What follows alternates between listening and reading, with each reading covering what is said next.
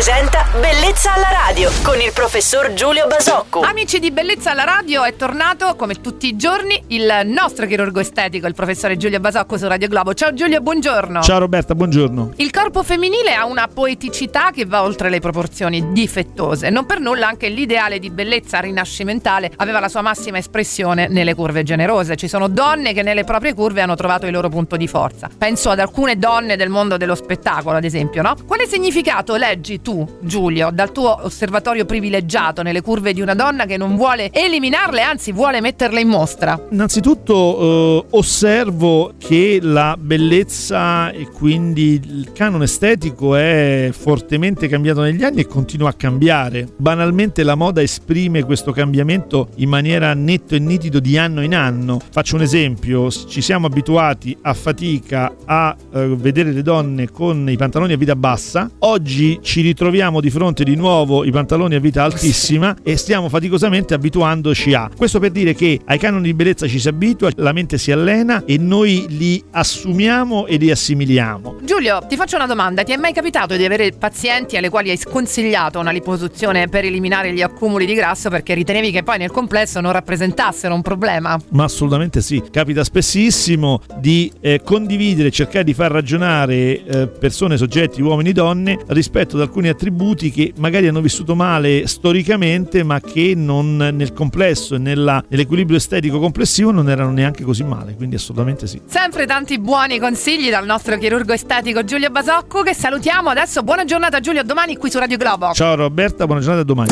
Bellezza alla radio.